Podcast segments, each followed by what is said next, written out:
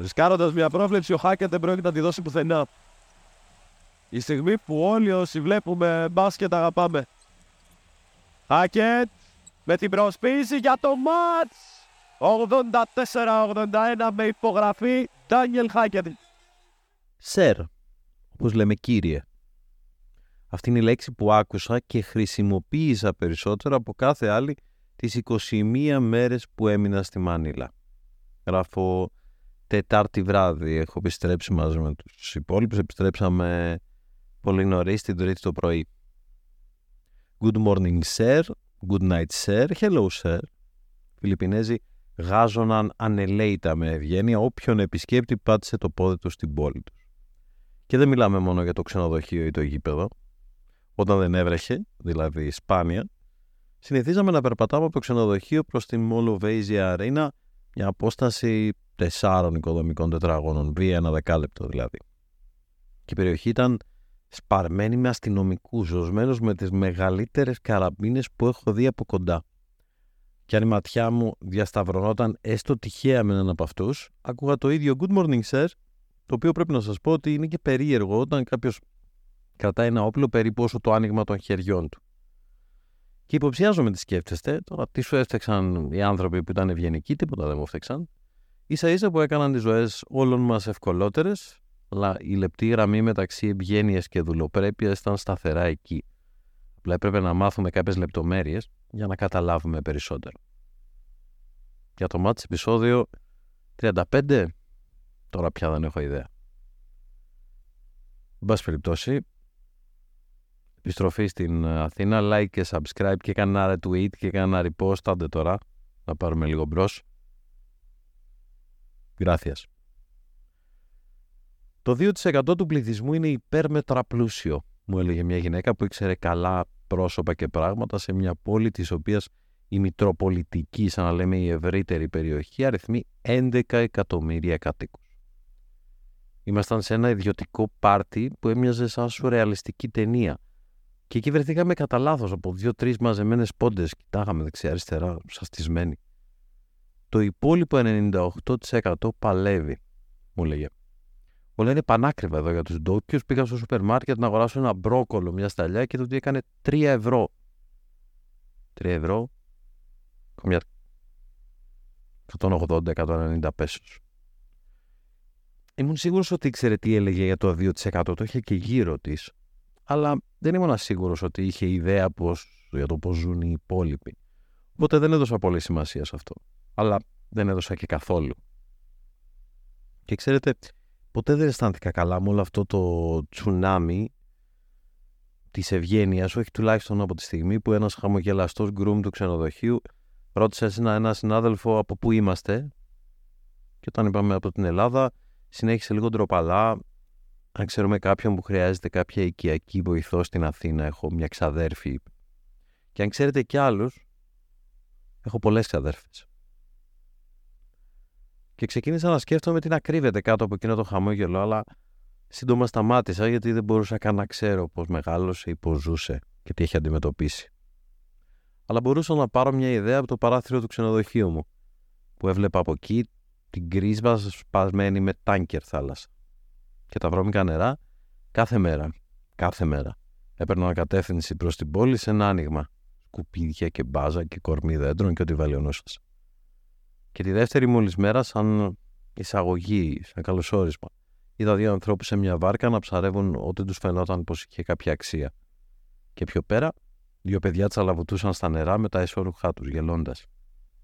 Στο ισόγειο, μια παρουσίαση στην τηλεόραση μας καλούσε να επισκεφτούμε τα νησιά με τα γαλαζοπράσινα νερά. Τι ηρωνία, ε. Η περιοχή του Μόλο Βέιζα ήταν η καθαρή, η αστραφτερή πλευρά αυτή που κάθε μέρα περπατούσαμε. Αλλά αρκούσε μια βόλτα με το μικρό λεωφορείο της διοργάνωσης καθοδόν για τον Ινόη, το προπονητήριο των ομάδων, για να δει κανείς την άλλη όψη, που συχνά πήγε ένα χιλιόμετρο η μία από την άλλη.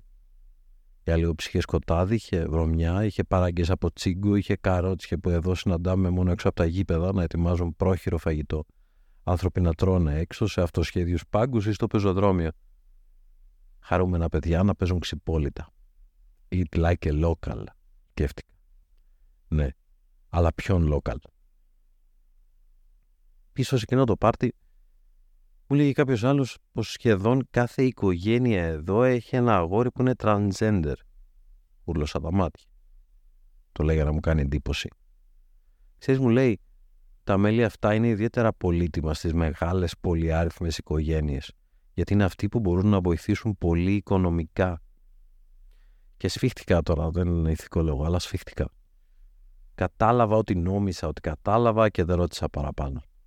Και συνέχισα να θαυμάζω την ευγένειά τους και έκτοτε αποφάσισα να ανταποδίδω ακριβώς τον ίδιο τόνο και στην ίδια ένταση όσο μπορούσα.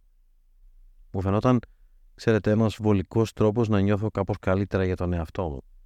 Αν αυτό βγάζει κάποιο νόημα. Λοιπόν, οι Φιλιππινέζοι λατρεύουν τον μπάσκετ. Το οποίο είναι πάρα πολύ περίεργο για κάτι που δεν τους ταιριάζει καθόλου, καθόλου σωματοδομικά. Είναι κοντή. Είναι μικρόσωμη. Θυμάμαι να επισκέπτομαι τις τουαλέτες του αεροδρομίου Κουρέλη από το πολύ ωραίο ταξίδι όταν πήγα.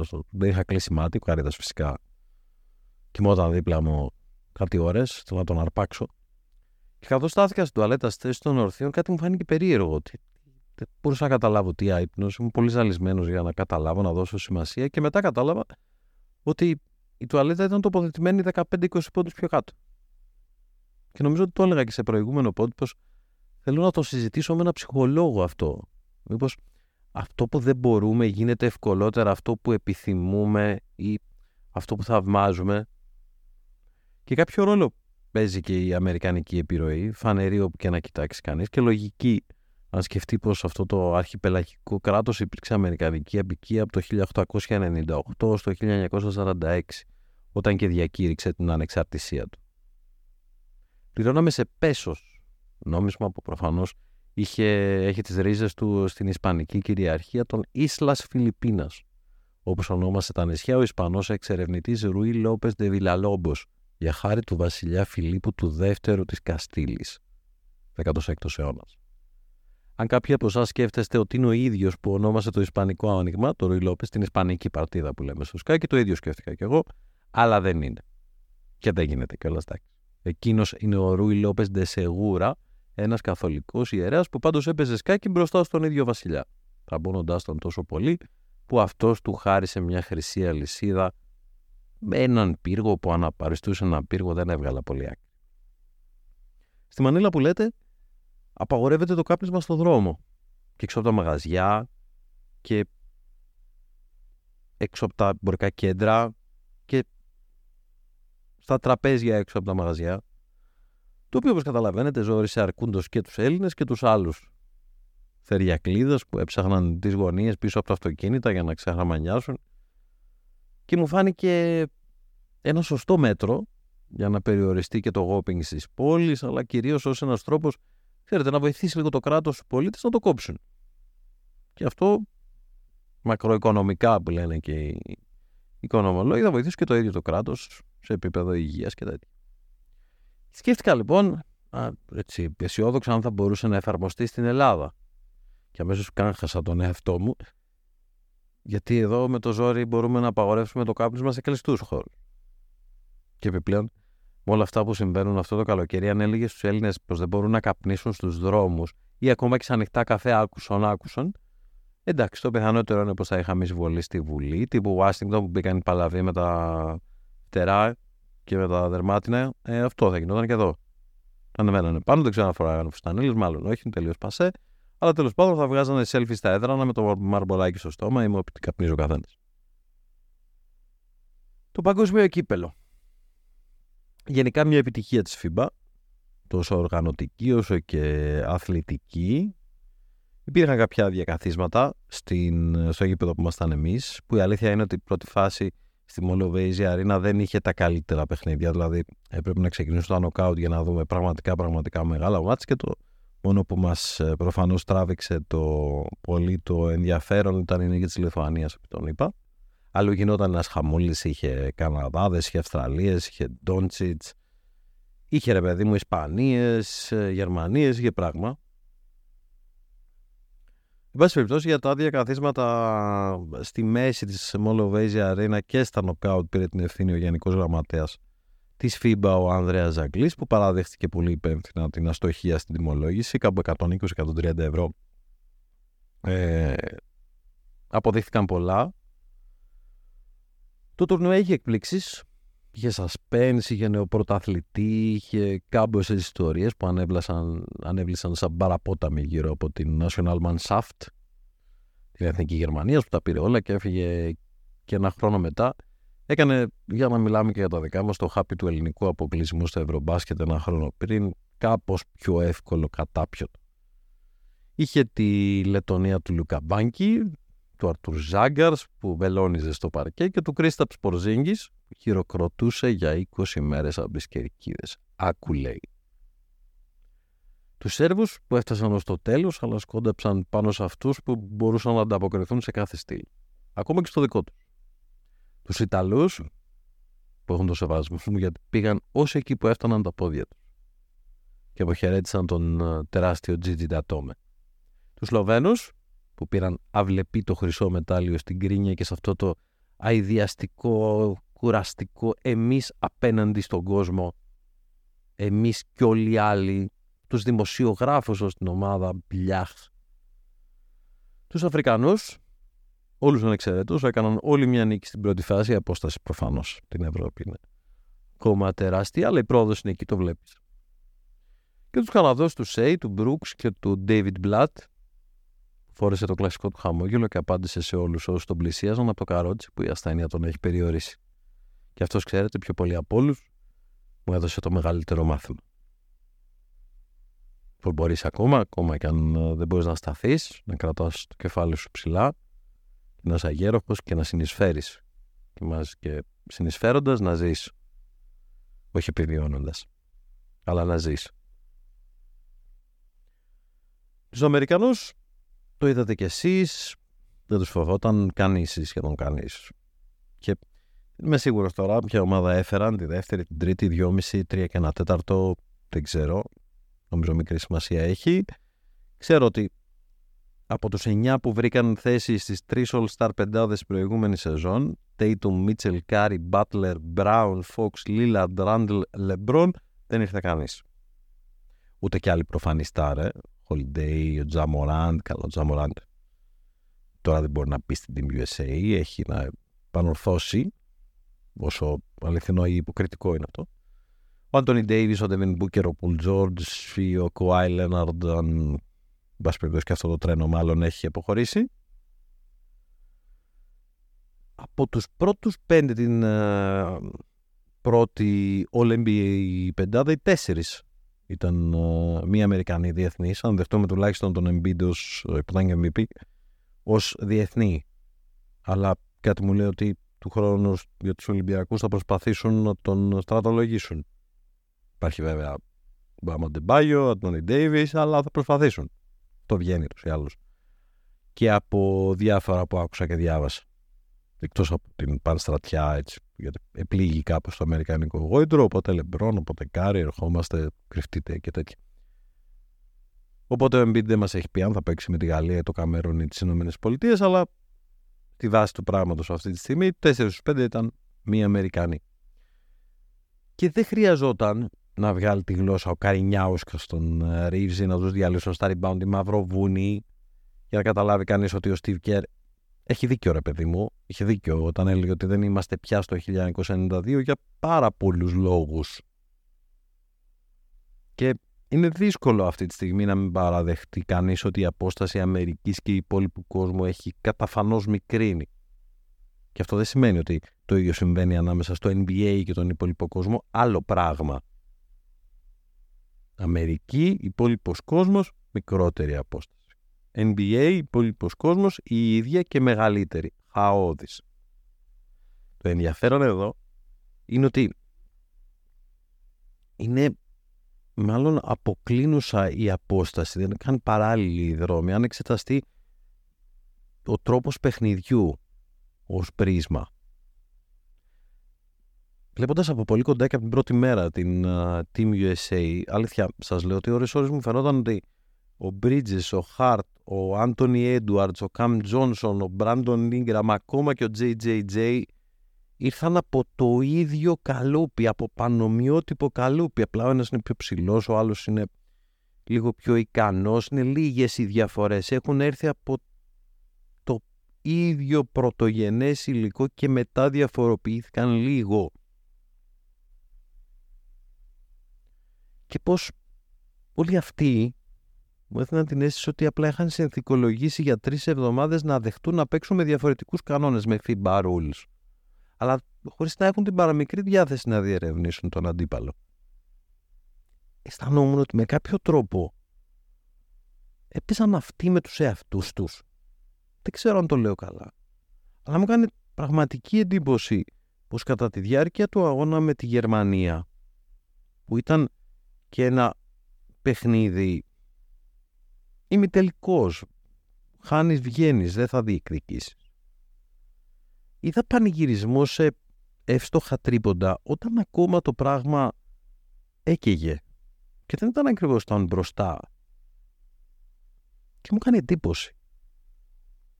Μου πει γιατί γίνεσαι μικρός τώρα, δεν μπορεί κάποιος να πανηγυρίσει έναν τρίποντο; Πώς δεν μπορεί; Αλλά όταν ταλαιπωρείσαι επί 10, 20, 30 λεπτά και φαίνεται ότι εδώ θα πρέπει ρε παιδί μου να κάνεις παραπάνω πράγματα γιατί όχι σίγουρο δεν είναι.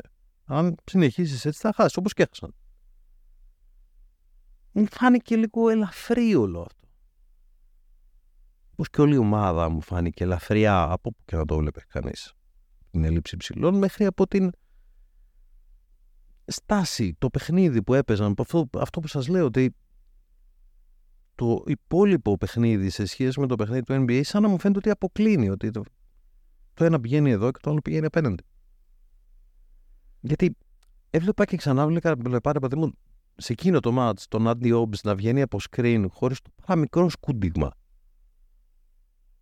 Όχι επαφή, όχι κράτημα, όχι κάνα σερβικό ας πούμε ή αλλού σου κρατάω και λίγο τη φάνελα. Να μην ξεκινήσεις, να μην πάρεις φορά βγαίνοντας από καμιά τοξοειδή κίνηση, ας πούμε, κέρλ. Τίποτα, αέρα. Βλέπω τον Μπόγκα και τον Φόκτμαν να παίρνουν rebound κάνοντας βόλτα. Ξεκινούσαν από τα 5 μέτρα σου κάποιος απέναντι. Έκαναν βόλτα και πήγαιναν μέσα. Όχι επαφή, box out, τίποτα. Και αισθανόμουν κάπως εξωτικά για το ένα μπάσκετ και το άλλο, αλλά δεν μπορούσα να αποφασίσω αν το σπάνιο πουλί ήταν η Team USA ή ο υπόλοιπος κόσμος. Επιστρέφοντας σπίτι, πρωί Τρίτη, βρήκα στο ψυγείο ένα ταψί τυρόπιτα. Με μια ιδιόχειρη αφιέρωση. Ήταν στα ταψιά ε, τα, με το ασημόχαρτο, όχι τα γυαλινά τα πυρέξ. Καλώ όρισε πίσω. Και πριν βιαστείτε να κρίνετε, σκεφτείτε 20 μέρες χωρίς γαλακτοκομικό ούτε για δείγμα. Και μάλιστα να με πείτε λιναράκι, no problem και να πέσετε να με φάτε, αλλά κόντεψα να αγκαλιάσω και να φιλήσω σταυρωτά την κοπέλα που μου έφτιαξε φρέντο εσπρέσο μέτριο με μαύρη. Και όσο ανοιχτούς γευστικούς ορίζοντες και να έχεις, και δεν λέω ότι έχω τους ανοιχτότερους, αλλά δεν έχω και τους πιο κλειστούς. Δεν τριγύριζα να φάω μπέργκερ αμερικάνικο κάθε μέρα, γιατί αυτό ξέρεις, αυτό εμπιστεύεσαι. Δοκίμασα. Μαγειρεύω και όλο έχω κάνει μια στροφή προς την Ασιατική κουζίνα. Γνωριζόμαστε στα βασικά. Αλλά πρωινό με σκορδόριζο και χοιρινό κατσαρόλα, ε, δεν συμφιλιώθηκα ποτέ. Ποτέ. Ακόμα και αν ήμουν νηστικός, το έκανα το τεστ. Λέω δεν θα φάω τίποτα την προηγούμενη νύχτα. Ρε τίποτα, από τι 7 η ώρα. Δεν πάω να πεθαίνω την πείνα, τίποτα. Ξυπνήσω το πρωί να δω, τα, τα πίναω, φάω, σκορδόριζω. Τα φάω αυτά, δεν τα φάω. Δεν γινόταν. Λοιπόν που λέτε, κάθισα εδώ στην Αθήνα στο μπαλκόνι, άφησα τον αέρα να με χτυπήσει το πρόσωπο και υποσχέθηκα να μην ξαναμιλήσω ποτέ, ποτέ για υγρασία στην Ελλάδα όχι τουλάχιστον μετά τη Μανίλα, αυτή την πόλη που κολλάει πάνω στο δέρμα σου με το καλησπέρα. Και μια μέρα μετά, με το jet lag να έχει σχεδόν εξαφανιστεί και εδώ να πω ότι ως ε, κάποιος ο οποίος δεν είχε κάνει ταξίδι για την Αμερική, δεν είχε πάει στην Ασία, δεν είχε κάνει αυτό το υπερατλαντικό, ακόμα και αν το ταξίδι για τη Μανίλα ήταν υπερατλαντικό, αλλά καταλαβαίνόμαστε το jet lag το είχα σαν το μάτι κάπως στο κεφάλι μου. Δεν μπορούσα να εξηγήσω, ακόμα και αν προφανώς δεν έχει σχέση με το μάτι και μπορείς να το καταλάβεις, ξέρεις το σώμα σου είναι σε άλλη ώρα, χειρικά δική ρυθμή και τέτοια. Ε, τέλος πάντων, εγώ στο μυαλό μου το είχα σαν το, σαν το μάτι το jet lag. Τέλος πάντων, το jet lag υπάρχει. Τώρα, ανάλογα τον οργανισμό κλπ. Αλλά υπάρχει. Τέλος πάντων, μια μέρα μετά αισθάνθηκα να βυθίζομαι ξανά στην βαθιά μας εθνική απόγνωση. Ακριβώς όπως ήταν όπως όταν έφυγα. Δεν είχαμε φωτιές στον Εύρο όταν έφυγα, δεν είχαμε πλημμύρες. Οι δύο περατέρ που είχαμε μαζί μας στη Μανίλα, ο Δημήτρης και ο Μιχάλης είναι Σαλονίκη και κατέβηκαν με αυτοκίνητο στην Αθήνα. Δεν κατάλαβα ποτέ γιατί, πάγαν τους λόγους τους. Και θα επέστρεφαν γύρω-γύρω, κατέβαιναν κάτω, περνάγαν ρίο αντίριο και θα γύρναγαν την Εγνατία, αφού η χώρα έχει ακόμα κοπεί στη μέση. Κουράγιο λοιπόν και υπομονή σε όσους παλεύουν είτε με τα νερά είτε με αυτή την αίσθηση πως ό,τι μπορεί να πάει άσχημα θα πάει. Θα ήθελα να σας πω και λίγουλάκι περισσότερα για τη Μανίλα. Αλήθεια είναι ότι δεν την πολύ είδα. Βλέπετε σε 18 μέρες βγήκαν 30 εκπομπές στο Nova Sport Start. Κάθε μέρα χτύπαγε η κάρτα ο Παπασιλείου με τον ε, Κατσικάρη μας με ένα σωρό καλεσμένους, Παπαλουκάς, Πρέλεβιτς, Αταμάν, Κόχ, Ζούρος, Φερόπουλος, Κόλλα, Βλάχος, Γαλακτερός, εδώ. Λέγοντας μόνο και μόνο το όνομα του Ηλία Ζωρού φάουλ προσπαθώ να καλύψω έστω και τώρα στο ότι δεν έκανα αναφορά στον ε, Ηλία Ζωρού και αυτή την τεράστια επιτυχία μόνο και μόνο να φέρει τη Γεωργία εδώ και όχι μόνο να τη φέρει αλλά να την ε, συνοδεύσει και στην επόμενη φάση. Και άλλοι πέρασαν ο Σφερόπουλος, ο Σκόλα ο Χαλακτερός, ο Παταβούκας, ο Μάτζερης και ο Γιάνκοβιτς. Διαφορετικές γενιές, διαφορετικές εμπειρίες, διαφορετική θέαση των ε, πραγμάτων. Ένα σώρο live με τη Μανίλα, πολλά ρεπορτάζ, πολλές αποκλειστικές δηλώσεις. Εν πάση περιπτώσει, κάναμε ό,τι κάναμε, το τι κάναμε στραβά και το τι κάναμε καλά. Το μας το πείτε εσείς. Και τα στραβά μερικές φορές είναι και πιο χρήσιμα από τα καλά για να είμαστε καλύτεροι την επόμενη φορά. Και εμείς θα λέμε την επόμενη εβδομάδα με κάμποση Ευρωλίγκα αλλά και εντυπώσεις από τη μεγάλη γιορτή του Βασίλη Σπάνουλ την Κυριακή, φιλικά, μεταγραφές που απομένουν, να δούμε που θα πάει και αυτό το τρενάκι με τον Λίλαρντ, αν θα πάει στο Μαϊάμι, γιατί κρατάει και ένας χώρο free agents στην υποψία και στην ελπίδα πως αν όντως γίνει μεταγραφή το Μαϊάμι θα χρειαστεί διάφορους που θα πληρώσει λίγο και από αυτούς νομίζω ότι είναι και αρκετοί που μπορεί να μετακομίσουν στην Ευρώπη αν τελικά αυτό δεν γίνει θα τα πούμε αυτά την επόμενη εβδομάδα. Θα έχουμε νομίζω και σιγά σιγά και μια καινούργια σειρά καλεσμένων που θα είναι και πιο ενδιαφέροντες από όλα αυτά που κάθομαι και λέω εγώ τόση ώρα. Ως τότε, να προσέχετε. Γεια χαρά.